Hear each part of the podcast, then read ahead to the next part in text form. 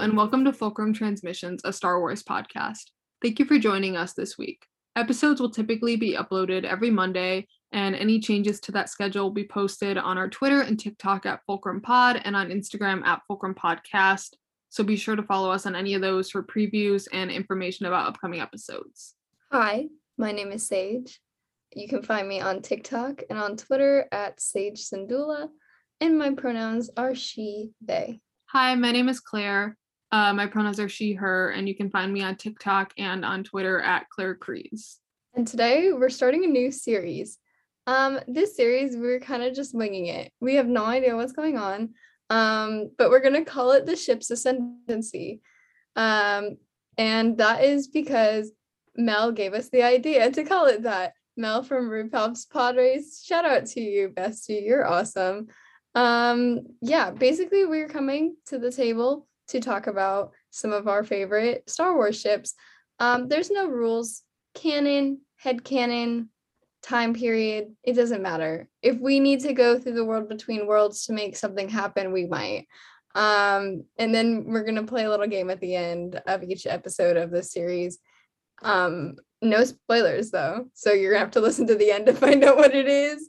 Um, yeah, anyways, Star Wars is full of romance and love. Um, which is so funny because every time I go on to TikTok and I'm like, wow, look at these two characters, they're so gay. Everyone's like, there is no love and romance in Star Wars. And I'm like, what are you talking about? What are you talking about? Because if I recall, literally every bad thing, actually, literally everything in general that has happened in the Star Wars canon, um, minus the High Republic, has happened because Anakin Skywalker fell in love with Padme Amidala.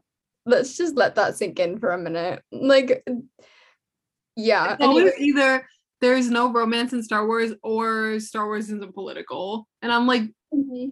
so the pre like the prequels, the originals. So like literally everything. anything. literally the Star War.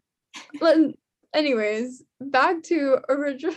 I was gonna say back to our regularly scheduled programming, but like I feel like that is very much a regular scheduled yeah. programming. Um, anyways, back to our ship episode. I'm going to be talking about my one of my favorite ships that doesn't exist because and I made it up and also I am the only person who's ever written fan fiction about it and it's on AO3 so you should go read it um, it's called The Song of Twin Sons. I'm going to be talking about my favorite gay couple other than Rala Sola, um, Trilla and Ahsoka. Trill Soka, if you will. Love them so much, and they're my favorite thing ever. Claire, what are you bringing to the table? Have you decided? yes, I have. And the reason why is okay, so I was choosing between Kala Zeb and Quinlan and Ventress but we did do a girl boss of the week episode on Ventress. We did also do a Kallus episode once too, though. But uh, but anyway, I feel like we talked a lot about Quinlan and Ventress in that episode, and we've also talked a lot about Quinlan Vos just just in general, general and during Obi Wan Kenobi. Yeah. Um, so go listen to those if you want to hear about them. so I am bringing Kala Zeb. Um, gay icons, we love them so much. The honorable ones, literally, like invent like if you did enemy slivers before that you did not. They mm-hmm, exactly um so yeah i had to bring the literal blueprint for enemies to lovers Kallus and Zeb. oh yeah. And i forgot to say that each episode we're gonna have a theme. Um thanks for reminding me. This episode's theme is enemies to lovers. Um and that's why i'm bringing Trilla Soka and claire's bringing Kala Zeb first of all, enemies to lovers. What what a trope! What a trope! It is very rarely done in a way that is respectful to both characters, um, or respectful to um, certain things in general, especially when it's done in Star Wars. And this is not a call out on any book uh, in Star Wars. Obviously, I would never do that because that's not who I am. Um, I'm lying, of course. That is exactly who I am. Anyways, Trilla Soka, what a great couple. Um, so I mean, I'm gonna be talking about how they exist in my head, right? Because if you think about it, they're probably around the same age. Yeah. Trilla Suduri, if you don't know who it is, Um, she's a Padawan. She was a Padawan during the Clone Wars. She's from the uh, video game Jedi Fallen Order. So excited for the sequel. However, if she's not in it, maybe I won't play it. Um, but I'm toxic like that, so you know that's no surprise there. I think that Trilla's story, because she is an Inquisitor, she becomes an Inquisitor after the uh, the Jedi Purge, um, and by saying becomes an Inquisitor, I mean that she was literally like tortured to the brink of death until she basically became complicit. Um, but her story is so interesting, and her arc in Jedi Fallen Order is one that I think is very rarely done well in Star Wars. She be, she doesn't get necessarily redeemed at all. However, she at the end of um, Jedi Fallen Order has a moment of atonement. Uh, I won't get into any further than that because spoilers. But um, in my brain, the events that happened at the end of Jedi Fallen Order did not happen, and I won't say what what it is, but just know that in in the fulcrum transmissions canon um it didn't happen actually. So uh she moves past those events. She's like 25 maybe. It's like hmm, i'd say it's around the time of like a new dawn thrawn 2017 like that era of of the reign of the empire and what is Ahsoka Tano during this doing during this time? She is she's fulcrum. She's working with the rebellion. She is girl bossing. We love her. Um, and she has pretty much removed herself from her what she thought of the Jedi in the past when the Jedi Order was still, you know, happening um, before the purge. I think that this era is some is a time where Ahsoka's character is just not explored at all because we have the Ahsoka novel and then there's a huge gap um, of her character until Rebels, which takes place I think 14 years after the Ahsoka novel, um, and that's a long time. So right in the middle of that era of those 14 years, we have a um, Inquisitor Trilla Suduri. She is the second sister uh, love her so much, obviously. And I'm going to be saying that a lot this episode because we haven't talked about her in a while. Um, and it, she's like drugs. Like I need to keep doing them. um, anyways, it's going off to a great start already. Um, Ahsoka Tano is yes, Fulcrum. She's not doing her like typical Jedi thing. She's not whipping around her lightsabers very often. Um, she's pretty much under the radar completely, as most Jedi are. However, say something comes along, she's in the field for some reason, like she is sometimes in Rebels on accident. Um, and then, and then, you know, who is hunting her but an inquisitor maybe the second sister because she's the best one obviously she's the second sister um and if you've played fallen order you know how actually insane she is and how difficult it is to fight her. Um, and I think that had the the video game not had such a you know obsession with Cal Kestis, and I mean I I mean of course he's the main character, but like why? Like when you had Trilla right there, you could not have just been like, oh maybe she's so much better than Cal Kestis. Um, no hate to Cal Kestis, love him so much. Um, I'm just gay. So, anyways, Trilla's character is the antithesis to Ahsoka Tano because while they're both very level-headed, I'd say they're they use their brains over their emotions, both of them, because they were raised, they were both raised in the Jedi Order maybe they met before, you know, the purge. I don't know. Maybe they did once and Trilla instantly fell in love with Ahsoka. Um, and then maybe recognized her a little bit afterwards. Um, when they met again, when Trilla was hunting Ahsoka. I know I'm saying this like it's all canon because it is. it is, yeah. because it is. Um the Fulcrum transmissions canon is real. Exactly the Fulcrum Transmissions canon, it expands every episode. We it's like really- Legends, but better. You're right. It's like Re- Legends, but better because it's not written by Karen Traviss. That's what I have to say because Karen Traviss is not a part of it. um, anyway, back on topic here. Um, yeah, so I think their enemies to lovers is really great because first of all, um, I love a story about somebody like literally hunting somebody down and like going to kill them and then being like, oh, wait, maybe you're okay. Right? That's that's kind of how most stories go. This one's different though, because it's not like maybe you're okay. It's her going, maybe I'm wrong.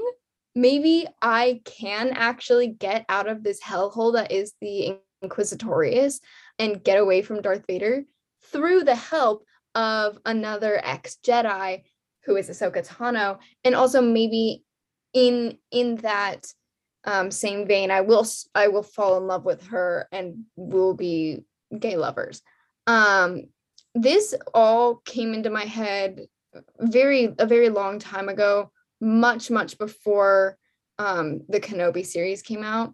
So you can imagine my excitement when Reva, who was the third sister, literally found her way of an escape from Darth Vader in the quiz in the Inquisitorius through another ex Jedi Obi Wan Kenobi, um, because he basically showed her compassion and forgiveness, um, and and led her to find a way to um, atone for the actions that she did when she was basically forced to, you know, hunt down Jedi and kill them. I say that she was basically forced because she literally was. And I feel like that's something um, that people don't really understand. Uh, we talk a lot about girl bosses and evil girl bosses on this podcast and how they don't really get a choice um, in a lot of things. And that doesn't mean that they didn't do them, right? That doesn't mean like, because like Trilla, sure, she was under control of the Empire. Literally, like if she strayed from them even a little bit, if she didn't do exactly what Vader told her to, she would die. Um, she would get killed very awfully and painfully. Um, and you know, self-preservation, it's it's important. We all go through it. We're all human. Uh, that doesn't mean she didn't do it, right? That doesn't mean she didn't kill people. Um, and I think she knows that. I think she knows that. Uh, especially, and that's actually textual evidence that she definitely knows that because her last line in Jedi Fallen Order does does kind of prove a point. Um, anyways, points were made in that video game. If you haven't played Jedi Fallen Order, get on that because points are made. Um, anyways, I think that to start off, this was a long starting off conversation, but um, they're very cool, Ahsoka and Trilla. And I'm gonna convert everyone who's listening to ship them and to also go read the Song of Twin Sons, which is an unfinished fic, and I probably will never finish it. But what is out masterpiece. I was rereading it today and I was like, wow, I've never written anything better than this in my life. And like writing is literally what I'm going to do with my career. So, anyways, uh, if anyone at Lucasfilm wants to hire another writer, go hit up my AO3. Go check it out. Yeah, I think Trilla and Ahsoka is so slay for exactly the reason you said, like this whole concept of like a former Jedi, like turned Inquisitor sort of being brought back to the light by another Jedi is very Yasin Slay and like even better if they're both women and they're in love with each other and they're gay. Um like that's just the cherry on top. No, um unfortunately though we do have a little bit of a canon discrepancy in the Fulcrum Transmissions canon though okay. because Ahsoka Tano was actually in a committed relationship at this time period um, so we'll have to figure that out. You know, we have to like figure I, out what's going on here. I thought that I thought that Ahsoka Tano's committed relationship happened after the Battle of Endor. No. That is no. Not, okay. Maybe, well, it's complicated. Okay, we can't get okay. into it. Maybe we'll release a Fulcrum Transmissions canon timeline at um, some point for all the listeners. Okay, like that's I wish idea. that Star Wars would do for like I don't know Mandalore, but anyway. Um, no, be careful what you wish for, Claire, because that canon Mandalorian lore timeline that might come out in the near future might be written by Jon Favreau. So oh. let's just let's mm. just be careful with what we say. It's gonna be like, and then in this year, Bo-Katan messed everything up and ruined everything and was a villain and the worst person ever and lost all her belief anyway um so so beside the point but my original point was that we will be looking into publishing a fulcrum transmission star wars canon timeline um just so that everyone knows like what's going on. Um but no i do really think that like ahsoka and Trilla are very like opposites in like their stories especially obviously after Order 66 because they go in very different directions. But I think the idea of them sort of like circling around and like coming and again, it's even better if they had like known each other when they were in the Jedi Order, at least like met a couple times, because the idea of them like going off on these two completely different paths and then like they end up running into each other again through however whatever happens with them and then they're like hmm what if we kissed what if we kissed mm-hmm. and then Trilla, you came and worked for the rebellion, and maybe also like they could be fulcrum agents together. That would be so slight. Imagine being a fulcrum agent with your girlfriend. Oh my god. Couple goals, literally. That is my dream for real. Sorry. Okay, but this time it's not just me being like everyone needs to become a fulcrum agent. It actually makes canonical sense. No, it totally does. You're so right. Um, adding it to the the the canon timeline. Um, I think also something about say, you know, Trilla, she revokes her ways of being an inquisitor um through the help of Ahsoka, pretty much getting her away from the Inquisitorius um, which would be very difficult, I think. Uh, and it's something that I haven't written yet, um, but it will happen eventually. um, and but post Trilla leaving the Inquisitorius, I think something that is very interesting is the old master and apprentice relationships that each of them had with their masters during the Clone Wars, because Cere and Trilla were very close as um, Padawan and Master. And obviously, we know that Anakin and Ahsoka were also very close. However, Ahsoka does not know that Anakin is Vader for until Rebels, basically. And this all happens before Rebels. Trilla has gone through her betrayal era. She knows how it feels to be betrayed by um, her master by her parental figure. And obviously, the situations are very, very different. However, Cere did turn to the dark side. She turned to the dark side and used the the dark side of the force to basically free herself from the fortress inquisitorius and in the process left trilla behind. Um to i would say to die but really i think she knew I, they knew what happened to the in, the inquisitors the people who were brought there being basically a slave to the empire to darth vader and killing your own people um, which is a fate, wor- fate worse than death.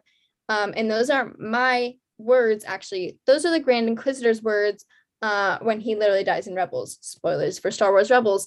Um, but yeah the grand inquisitor dies there. Um, so we know that about them. We know that the, that's their mentality basically. And um, because it's just true being an inquisitor is hell on earth. Um, and so you know that's a pretty hefty betrayal that is a pretty hard thing to go through and I, hold nothing over Sarah. i maybe I wouldn't have done the same thing, but I understand where she's coming from. You know, she's not the villain in the story, unlike Darth Vader, who is literally the villain of the story. Um, but I think nevertheless, Ahsoka finding out that Anakin is Vader, that betrayal would weigh so heavy on her. And I wish we got to explore it a little bit more. Um, but you know, people made decisions um, and didn't.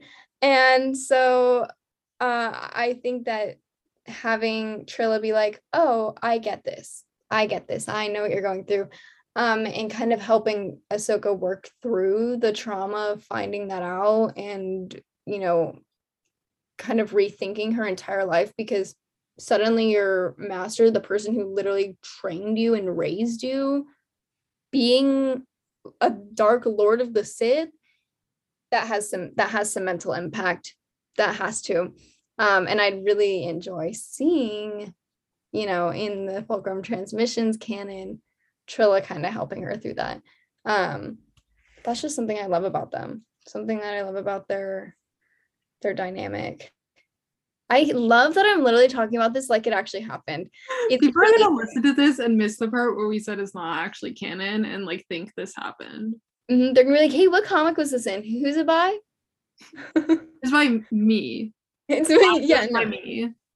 i wrote it. Go look it up. It's on wikipedia so it must be true I can't. No, I literally, when you were talking, I was like, oh my god, wouldn't it be like so cool if Trilla showed up in the Ahsoka series? And then I had to literally remind myself that that that, that is not possible But like, what if? but like the world between worlds is Exactly. literally I know, like uh, the show is literally about the world between worlds where Exactly. Ahsoka has been, so she can go Yeah. back and see Trilla. Mhm. You know what I'm gonna do after this? I'm literally gonna I'm gonna get I have mental illness. I'm gonna get this scene, record the scene of um Ahsoka walking through the world between worlds and rebels, and I'm gonna put the little scene in the circle window where where Trilla's talking to Cal. Oh my gosh, so true of me to do. And then I'm gonna be like, guys, this actually happened. I'm gonna gaslight all of Star Wars TikTok into believing that that happened. I think you should. I think it's a good idea. The idea though of seeing Trilla in Rebels animation, normally I don't hate Rebels animation, but that would literally make me so upset.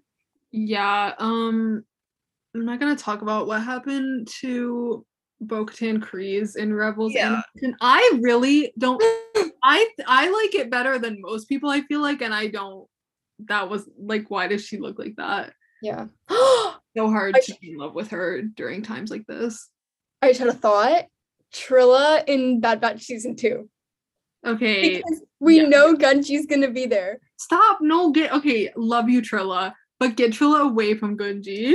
Oh no, it's gonna happen. Oh my gosh.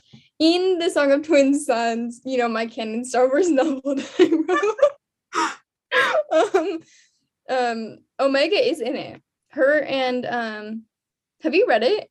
Maybe like a long time ago. Like when Maybe you're outing yourself as a fake Sage fan, but okay, no, um, because I remember when you were first posting it, but I hadn't like didn't know anything about Fallen Order at the time. So I Oh, can't if I just read it anyway, or if I was like, oh, I'll read it after I like play Fallen Order. no, cheer Cheery's in it. Um Aw. Cheery and Omega are in it and they fall in love because they're literally the same What? age. Isn't Okay, that crazy? Um, but where is Miara Larte though? Because she's also the same age as them, and this feels like Is she? No, how old is Miara in the Ahsoka novel? Is she 11? She's 14. She's not not the the same exact age same as- age, but she's close because I did publish a fan fiction in which Miara and Omega like got together after the entire rest of the Bad Batch died. Um, Maybe I should finish that anyway. We're not adding that to the Fulcrum Transmissions canon. Uh, no, want it. Miara and Omega would be so slay. but she's literally married to Cheery. What if they're in a polycule? Okay, but Shia LaQuaine is also there. Okay, it's just a large polycule. okay, okay. Um, I have an entire novel planned out in my head. Um, for like a Shia LaQuaine story. I would read Like, it. I it's if I have to if I get to ever have the the opportunity to pitch anything to to Lucasfilm Publishing, it's gonna be a young adult novel about Shia LaQuaine. So true though. I'm obsessed with her. Anyways, um, yeah. Do you want to move on to Kalazeb? Okay, so I feel like I don't have to give that much context because like they're canon adjacent. They're they're they're basically they're as close to canon as like they're gonna get, you know? Like Any on-screen gay couple, they are as close to canon exactly, yeah. Um, so but for a little bit of context, so basically, obviously at the start of Rebels, spoilers for Rebels, but like if you haven't watched Rebels and you've been listening to our podcast, like there's literally no way. Yeah. um so obviously Kallus starts out as an Imperial, not slave him. We do not stand. Um, and Zeb starts out as an icon and stays one throughout the entire series. So true. Um, but then there's this fun little episode called The Honorable Ones, um, which is like literally one of the best pieces of fictional media ever created, like just in general. Um, and so what happens is they get stuck on this like ice moon together and then they have to like cooperate to not die and then okay it's literally like every enemies to lovers trope you could think of is in that episode like they literally have like the only one bed trope where they have to like huddle around that little oh, exactly are you joking um, it's, it's only one bed except the bed is like a lantern and the floor is like a giant monster that will eat them Exactly. And they have to like carry each other to like get out of it's it's like I can't you just have to go. It's so hurt yeah, comfort. Like what are you doing here? Um but yeah, it's literally crazy. And then at the end of the episode, they're like, okay, we didn't kill each other, Slay. And then Kallus like goes back to his like imperial I don't even want to call it a bedroom because it's literally just like a metal block in an empty room. Um anyway and he brings that little like rock thing that they were using for warmth and like puts it on his shelf and he's like all sad and i'm like you're in love you're in love with Garazeb Orrelios um as you should okay. as you should Kallus and then after that he literally becomes a fulcrum agent which is like so slay of him. Oh my god our theme this week is fulcrum. You're anyway. so right. You're so right.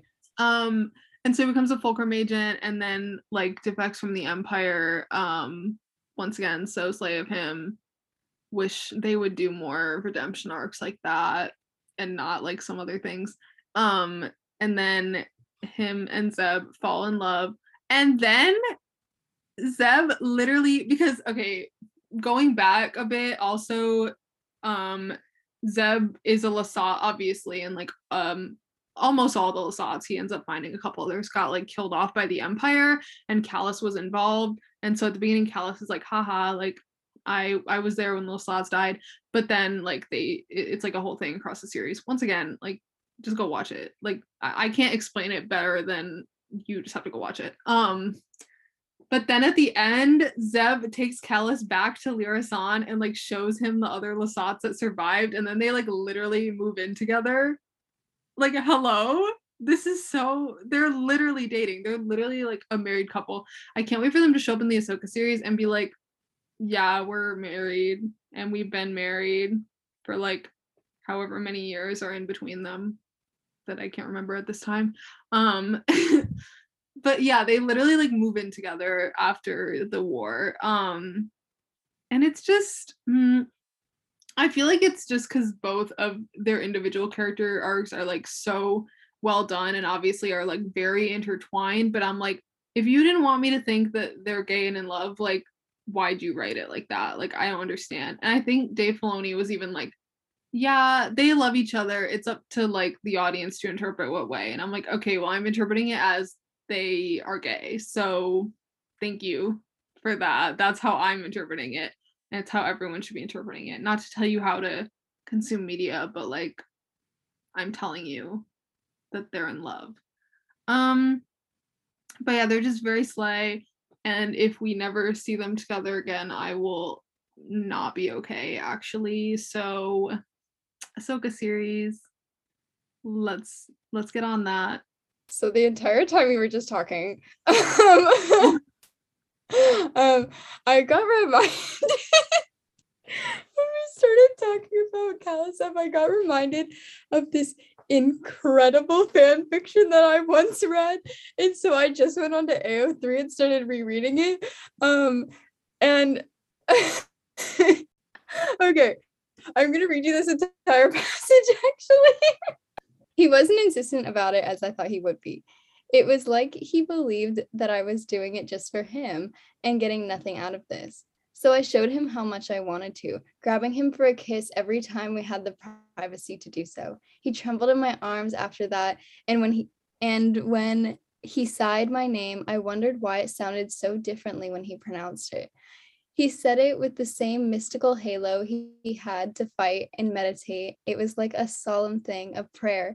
I didn't dare put a name to the, my feeling right then, but I knew that if I ever had to hold on to a beautiful memory in a moment of darkness, it would be these moments with him pressed against me and whispering my name in the dark. This is a Din Luke fic.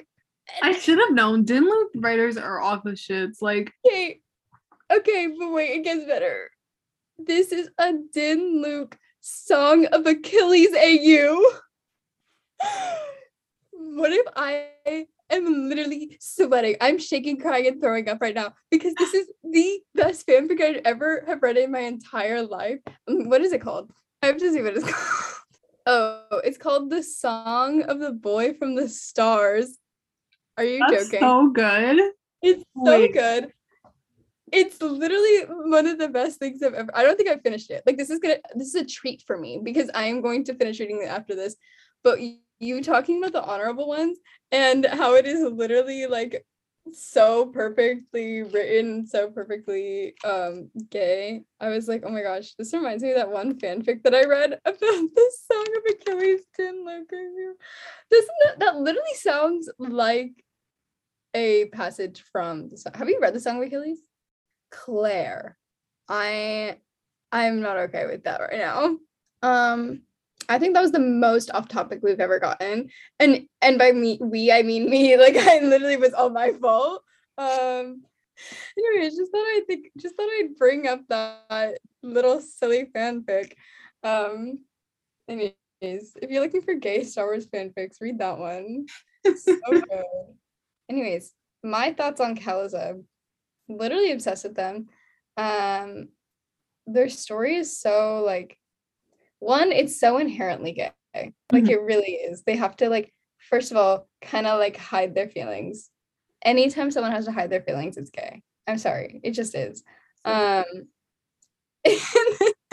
and also, do I have like do I need to say it because I know I don't, but I feel like this is a good story of this is a story of a um someone in the rebellion and being in love with someone in the empire done the right way. Um Once again, the key difference here mhm. is that he leaves the empire before they are in love. Like, like maybe there were feelings during the honorable ones, but they're not like Right. In a committed relationship until after he's left the empire. Because I know that Zeb was like, um, leave the empire first, and then maybe I'll think about going out with you. Like that. I Uh-huh. cut dialogue from the end of the honorable ones where Kallus was like, "So, do you want to like go out?" And Zeb was like, "You're literally a fascist." And Kallus Yeah. was like, "Hmm, maybe I Hmm. shouldn't be doing that." And then he like actually put in the work to Uh-huh. be better and wasn't just like, "Oh yeah, you're right. I'm done with that because you asked me to." No. Yeah, exactly. No. so, so the thing is, the thing is with Kallus and Zeb is that Kallus is like, wow, I am wrong, and the Empire is bad, and I shouldn't stay with the Empire because they're bad. Anyways, um, I am not slandering any Star Wars project in particular. No, I would literally never do that. I've never done that on this podcast ever, and I never will. Um, especially not right now. The the thing about Kallus and Zeb and why it works is because Ca- Zeb was one of Ca- of Kallus's victims, right? One of them. Um, and also his entire people, the Lasats, were victimized by Kallus. Almost all of them are extinct, and Kallus had a hand in that.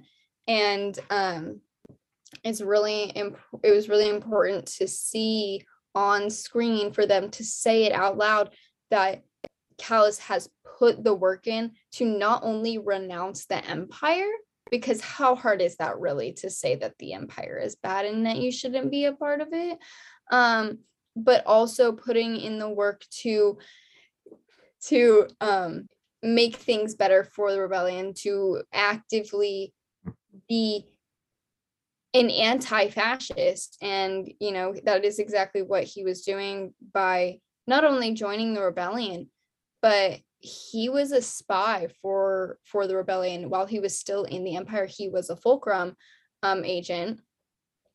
And because of the things that he did he saved m- a multitude of lives um uh, it's also an interesting like situation for him because rather than him being like okay yeah the empire is bad i don't want to be a part of that anymore so i'm gonna leave and like show up at the rebellion and be like, hey, I want to help. He mm-hmm. used his position within the empire and he was already like in a position of power within the empire to not just like turn against them, but to like literally become a spy for the rebellion and become a fulcrum agent and like still be like on the inside and be able to give them like very valuable information. And also like there's like moments like when Sabine is at the fighter academy and he's like oh like go that way and like stuff like that where he's like helping them from the inside so like having him as a man on the inside was more valuable to them than like had he just showed up and asked to fight for them um and so i think it's slightly different than like some other times when we see like imperial defectors or just like in general like redemption stories where he was like mm, i'm i'm like in a unique position. Like i'm not just some like random imperial like i actually like have some authority so maybe i can use that to like really make a difference. Um and also the fact that like like i mean they don't say exactly when he became a fulcrum agent but it's made pretty clear that like pretty much right after the honorable ones he was like okay let me let me figure out what i can be doing and like started taking steps it wasn't like oh, this happened, but like, eh, maybe the Empire is still not so bad. And then like a year later, he was like, no, actually, I shouldn't be supporting the Empire. Like it was a very like immediate thing. Like once he was given an opportunity to like do something, he did it. Yeah. Um, the difference between Kalizeb and Ciena and Thane Kyrell is um the fact that there's a line in um Lost Stars, and I haven't read it in like two years, so it might not be exact, but the gist of it is Ciena is saying um, that there are good people in the Empire, and that the only way to make things better, the bad make the bad things better, are to stick with it and make sure you're one of the good ones. What does that literally sound like? No. It's okay. One just doesn't make sense. Two, when we're talking about Kallus, he he like you said was like from day one was like oh i am wrong and i need to fix this and use his position of power his privilege that the other people in the rebellion had no way of getting there was no mm. way anyone we see like sabine infiltrate the the empire right and it's like and but she immediately gets caught like right it's like mm-hmm. one episode it lasts we see it the same with Ezra. He goes in to be an Imperial cadet, but it doesn't last long, right? Because they are not already people who are in the Empire. Whereas Kallus realizes I can actually do things from the inside because I have so much power within with if being an ISB agent. And I can help the cause through this way. It's not just he's not just like, oh, I'll be one of the good ones. Also like the empire is literally a fascist organization. It's never going to be good and no one in the empire's intention is for it to be good especially like higher up people. Like palpatine is not sitting on his throne being like how can i do right by the people of the galaxy? No he's like i will actively oppress people and use power to get what i want all the time like it's literally not girly that's not no Absolutely not. I can't. No. There's another line in Lost Stars. I don't know if some I don't I think it's I like I don't know if it's like someone says it or if it's like internal monologue, but it's something along the lines of like it's fine if you love someone on the other side as long as you love what you're fighting for more. And I'm like, but that doesn't apply here. That doesn't apply. No, literally a fascist. No. Anyway, but what you're saying about Kallus made me actually think of a line from the Andor trailer that like literally gave me chill. Okay, there's two lines from the Andor trailer that give me chills. One of them was Mon Mothma being like, if they think I'm just an irritation, then they'll miss what I'm really doing. So true. Okay, but She- the other one that's actually relevant is when Cassian is like, they can't imagine that someone like me would ever get inside their house. Are you kidding me? line because it's so true. Like literally, and especially when you're dealing with like a lot of like the main characters of rebels and like people that are helping the rebellion are non-humans, and we know that the Empire doesn't like non-humans. Like that's their whole thing, and it's like in multiple novels. I mean, like Thrawn 2017 is the one that always comes to mind for me because the big thing of like he's a non-human, and a lot of people are like, hmm, why do you outrank me, a human? Um, and it's like kind of that same concept. And Kallus is a human in a position of power within the Empire, and he's like, hmm, maybe rather than just like like dipping and being like, hey, I'm here to help. What can I do? And also like you think anyone was gonna be like, oh my god, hey, welcome, if he just like showed up and was like, yeah, I'm here to help. Absolutely not. They would have been like, no, you're here to spy on us. Like, get out of here. But the fact that he literally was like, I'm gonna put myself at risk by like sending you guys information that was like repeatedly useful so that by the time he revealed himself to be Fulcrum and like obviously there's still a bit of distrust, like he could be lying, whatever, but like once they had established that he was Fulcrum, they're like, okay, you literally like put your own life on the line to get us this information that has allowed us to help so many people.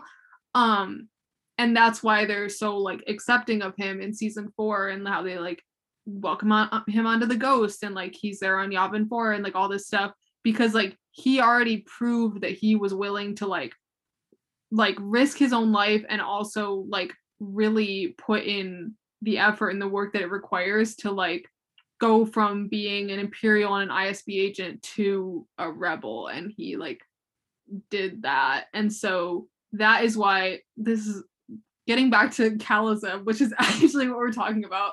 Um that's why I think their relationship works and like I just okay, I just have to say it. This is our enemies to lovers episode.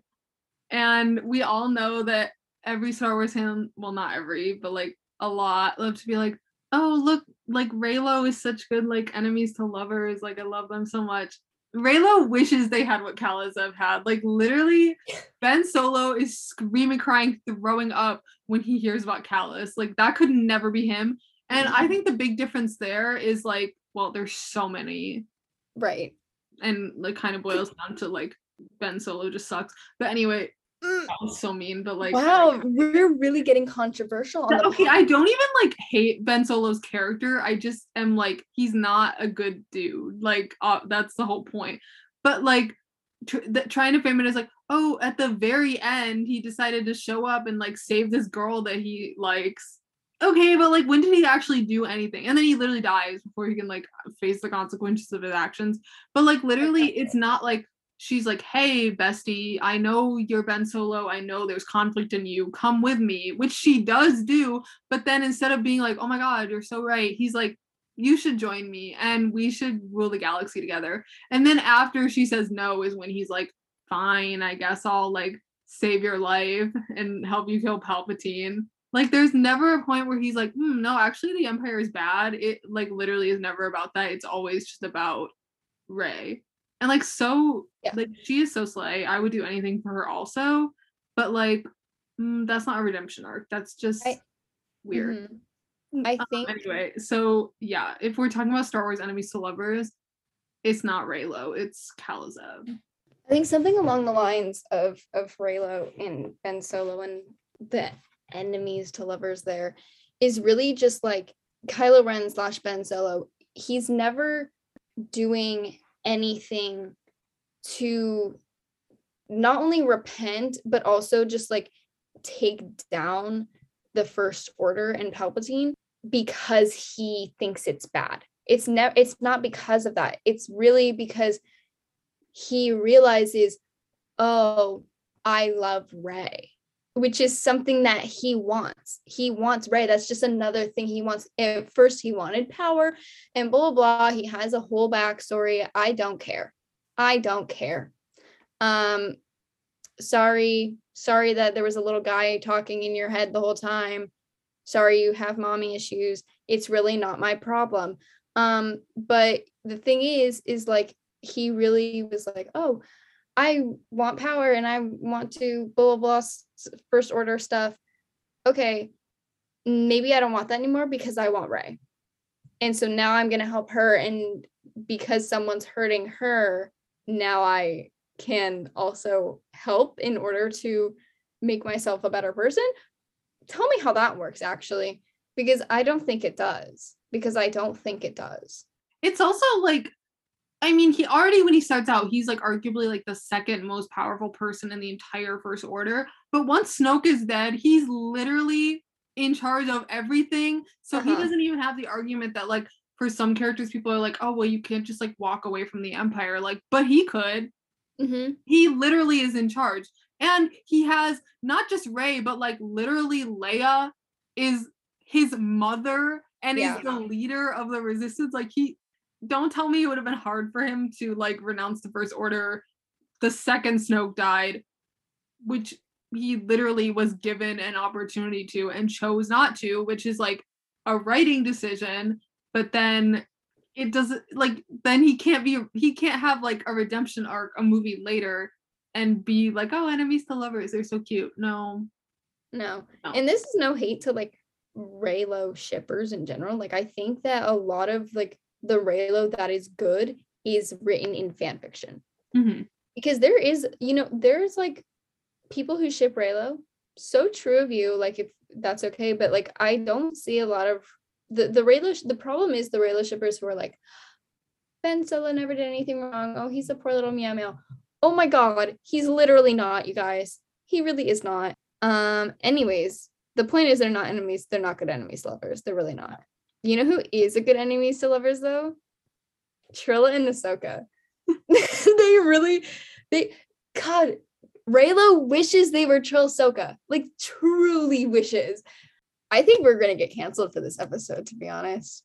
i can't like after shading them for 20 minutes i'm not gonna be like no shade though but like i actually like ben solo as a character like ben solo slash kylo ren I, but like as a villain it's fine i just felt like i had to bring it up because i know when people think enemies to lovers in star wars they're like reylo no Kalazeb and Trilsoka only. Exactly. Shout out to Quinlan and Ventress. Yeah. There are honorable mentions. Yeah. Like you know actually who else is an honorable mention who I'm sure we'll bring up at another point in another trope. Um Thalie Macro.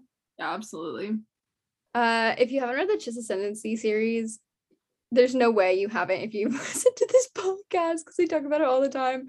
Um but the Chiss Ascendancy series has an actually one of the best written romantic stories literally ever and i don't even think it's romantic to be honest like i think were not. like like they're it's, like- really not canon. No, like they okay, are. are they are they though because i think if you asked timothy zahn he'd be like what no they're just No, friends Lindsay. No, but then he also is the same person who wrote eli vanto in in mithran and roto as little boyfriends like it like you can't be like oh timothy zahn how tell me about all these romantic characters in your book all these ships in your book he'd be like there are literally no ships in my book at all except for like the chimera except for Yomi and her. Okay, I'm sorry. No, okay. You know what I was gonna say though. You know what I was totally gonna say though. We I cannot believe we've had this whole conversation and we forgot the true peak enemies to lovers in Star Wars, which is Thurfian and Zistalmu. Like wishes true. they had what.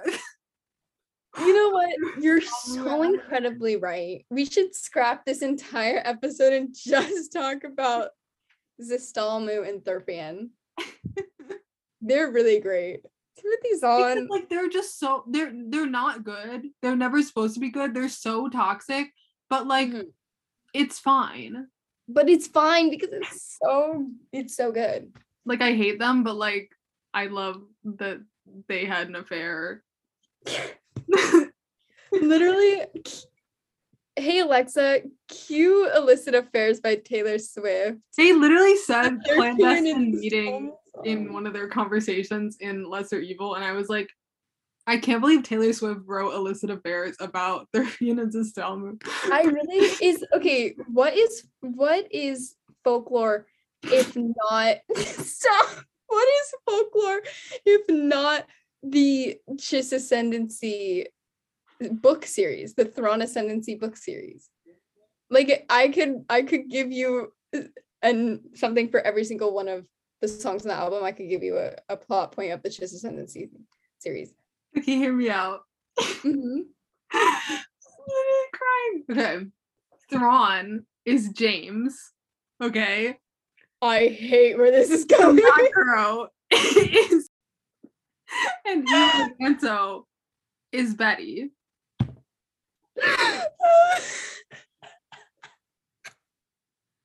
Anyway, thank you so much for listening. I'm losing it. I am losing it. anyway, um any final thoughts about Wait, who is Thalias in this situation though? See the thing, okay, okay. The Thrawn Ascendancy series is folklore. But the Thrawn original series, Thrawn 2017, Alliances and Treason, is Evermore. No because like what is cowboy like me if not about Eli Vanto? No, exactly. You get it. You literally get it. Anyway, Mhm. um Stan Kalizeb and Trilsoka. So true. Stay Uh, tuned for next week's episode when we have another trope for the ship ascendancy series that we're starting. If you have trope requests, send them our way. Maybe we'll do them. I don't want to commit to anything because there's some weird tropes out there, and I'm not gonna. I'm not gonna promise anything that I can't uphold. Welcome to our newest game of Guess Who. We have done High Republic Guess Who, Clone Wars Guess Who. Now we're doing something a little bit different. Um, we're doing some random Star Wars characters that I picked out um, from Google, and I just put them um, in a little in a little file, and basically we're going to be playing Guess Who, and the two characters that- we end up with that we choose because we don't know who each other picked, they're going to be a couple. So cute. Oh my gosh. Now there's some very interesting combinations in here, so I'm really excited to see what happens. Um okay, choose your character. So if mm-hmm. I'm at if I am at the lesbian bar, is this character there? no, you know what? I'll just go with a simple question. Would you kiss your character on the mouth? Yes. Okay. He's so aggressive, but like some of these people need to go. Oh my god. The thing is that there are these some of these people that I think maybe you would kiss on the mouth. And it's like kind of concerning, but Okay, insulting. Jeez Louise. What was that face for? you said yes really quick, so I'm gonna take some of these out. Dang, that really didn't eliminate that many. Okay, anyway. I this is so insulting. Um, okay. Okay, that was rude. I saw that face too. Um, so they're not so your character's n- not at the lesbian bar. Um, but have they kissed Obi-Wan Kenobi on the mouth? Yeah. So, no one gets eliminated. Obi-Wan couldn't be a part of this because like he's already been shipped with everyone, so it wouldn't be interesting. Do you think that your character would be a good third host on this podcast? I mean, it's very possible. I don't think that they're a person that we would necessarily have on the podcast. I can't think of any like topic we would want them to come on for. Okay. I'm so concerned for the characters that I still have. Um, For a second, I totally just forgot who I picked, but I remember now. That was really scary. I was like, oh, I might have to start making stuff up. was your character involved in Order 66? No. So interesting.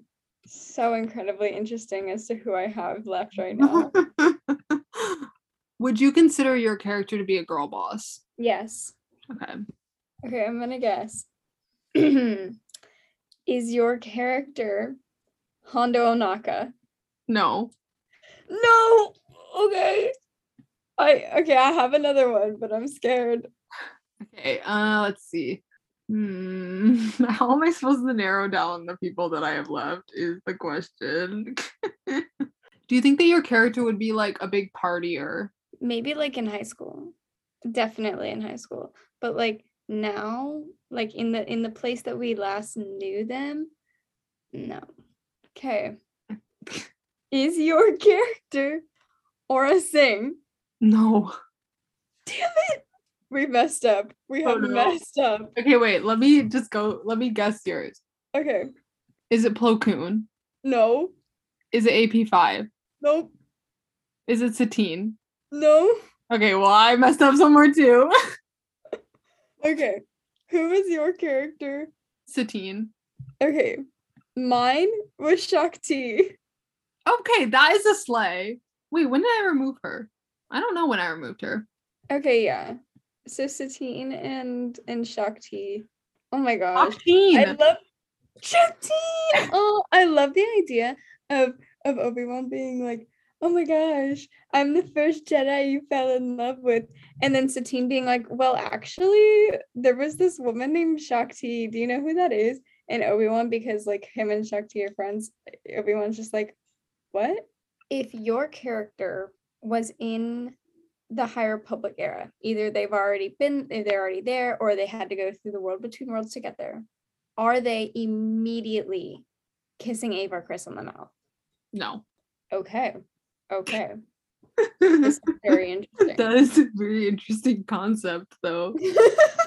Um there there are some other characters who I think they would be kissing on the mouth, but that's a conversation for another time. okay. Okay. Um if your character was brought into like like modern day earth here and I gave them like a really sour candy, would they like drop dead? No. Okay, so I- that was the most convoluted question, but like we got the okay. So they would not drop dead. Okay, some of these bitches would be gone. Do you think Chopper would kiss Avar Kriss in the mouth? I don't know. Your damn radio silence was so loud. Your character is at the bar. Poe Dameron walks up to your character. Are they kissing on the mouth? No. okay. Okay. If your character, whatever timeline they live in, if they actually lived at the same time and ran into Ahsoka Tano, would Ahsoka Tano slap them across the face? I think so. I think so. Oh my god, he would so kiss Poe Dameron off the on the face, on the mouth, On the face. on the. f- You know what? The face, the mouth, everywhere. Okay, I have to go for an easier question. Did your character fight in the Clone Wars? Yeah. Oh god. Okay, anyway. if your person lived in the High Republic, could they have stopped Marchion Ro? Yes. Okay, well, actually, I feel like that's kind of a loaded question. I mean, yes. Okay, wait, yes and no. What? No, I'm gonna say yes. No, I'm gonna say yes. I'd say I'm gonna say yes if a certain writer would maybe write it, you know? Is your character in some way no, okay. Is your character somebody that Anakin Skywalker would flirt with? Well, I feel like it's not that funny. So now I'm so now I'm concerned. no. No, okay. I'm sorry. I just was like thinking about that happening, and it's like the funniest thing ever. Okay, anyway. Um, is your character a Jedi? No. See, I would say, is your character somebody that I would kiss on the mouth? But literally everyone I have up right now, I would kiss on the mouth. So, oh no. No. Let's just finish the round. Okay. Scared. Um, okay, this is like kind of a hint, but I don't care. I would kiss this per I would kiss I would I don't know how to say this. Okay. There is a point at which I would kiss this character on the mouth, and there's a point at which I would not. Okay. Um, anyways, has your character ever been a Jedi at any point? Yeah. Would you say that your character, like, based on their romantic relationships in canon, has good taste? no. no, absolutely not. Actually, like so no. like, Okay, I'm, so I no. it down to like three people, and I was Is your character Ahsoka Tano? no. Starting to get concerned here. Um, okay, I'm gonna guess. Is it Lourna Dee? Yeah. Who is your character? it's Craig Dooku. I don't even have it. I don't even Get have out of Craig on there. the board. Lourna, I'm so sorry. Lourna, you deserve At so least much it's at least he's better than Panada. Like at least you're making at least you're improving. Lourna Dee and Craig Dooku. This is so bad. This is so mm-hmm. dark. no, okay, here's here's what happened. Lourna Dee tells Lourna Dee gives Craig Dooku a copy of Tempest Runner and he reads it. And he's like, mm-hmm. oh my god, Oppo Rancisis, man, I hate that guy. And she's like, oh my god, me too. And then that's what they bond over. Because it's literally nothing else that they could possibly like be connecting over. no, That's no. I think I, I think literally the only the only outcome that this could happen, the only way this is the outcome, is like Lourna accidentally gets shot through the world between worlds and like ends up at Craig's house. and Dooku's like, I don't know what to do with you. do you know what I'm saying when I said that like there's a point at which I would kiss Dooku on the mouth? no, I don't because I would literally never would. Well, never mind then. like when are you thinking? Like like Dooku Jedi Lost era? Like Padawan Craig? You're disgusting. Well, now I don't want to say because I hate you. Judged. All I, am saying, hmm his voice in Dooku Jedi Lost, but like, But like nothing. like like, nothing. Okay, pick your next character. I'm starting to taste throw up in my mouth. I'm sorry, I would never steal him from his boyfriend Sifo Dyas. So true. Oh on actually, I'm obsessed with him. Anyway, Stan Dooku Jedi Lost. Let's start off with the classic. Is your character in a polycule with Obi-Wan Kenobi? No. If your character like got down on one knee and proposed to you right now, would you say yes? Yes. Would your character be besties with Cantum Sai? Yeah. In your opinion, does your character identify as bisexual? Um, absolutely. Did your character ever fight for the rebellion slash resistance? No. Has your character been like featured prominently in a novel, like more than just a background one shot character? Nope. I could change that. Is your character has your character ever had a conversation with Yoda? Yeah, probably. Would your character kiss Eli Vanto on the mouth? I don't I don't think so. Okay. I don't think I don't think they would. The characters that I have up right now, I just don't know. I just don't know. Um, has your character ever met Lula Talisola? Yeah. Has your character ever been an antagonist? No. Is your character Stellan Gios? Yes. Yes. Do you want to guess who mine is? I haven't narrowed down the two. Is it Trilla? No. Is it Chopper? Yeah. this is my favorite game ever. Stellan, Gios, and Chopper. So I already know how it works. Come on, right? we need to edit them like going it together. Okay, so Stellan Gios, spoilers for the Fallen Star, um, is going is going down. Starlight Beacon. The impact is so powerful it rips open the world between worlds. Stellan Gios is wandering through the world between worlds and hears this little voice, and it is Chopper. And he's like, "Oh my gosh, Ch- this is such a cute droid." And then Chopper's like, "Oh my gosh, you kind of remind me of this Jedi that once came to Ryloth when I was there because I'm a war veteran and um, his name is Obi Wan Kenobi. And everyone was in love with him, but I was not in love with him. And then Stellan Gios was like, maybe you're in love with me though. And then they fall in love. I you thought of that too quickly. Like it was concerning. Like I feel like you already had that all planned out. um, I did not have that all planned out. That was all off the top of my head. But any situation with Chopper in it, I can make up on, on the fly. Okay, but like Cavan Scott did write Tempest Runner. I hate you And so much. And they're both audio dramas. Hmm. Coincidence? I don't think Yes. so. I don't think so. Cavan Scott, if you're listening, um, please I'm so sorry what Claire has this. done with your work. Please speak on this. we need a statement. Today, today, Shakti and Satine and Lourna and Dooku and Chopper and Stellan all got sent to the ship Ascendancy. yes, they did. Thank you so much for listening to Fulcrum Transmissions. Please feel free to send us questions. You can DM them to us on Twitter, Instagram, or TikTok. If you enjoy our podcast, please leave us a rating on Apple Podcast and Spotify. We'd really appreciate it. Once again, thank you for listening, and we hope you enjoyed this episode.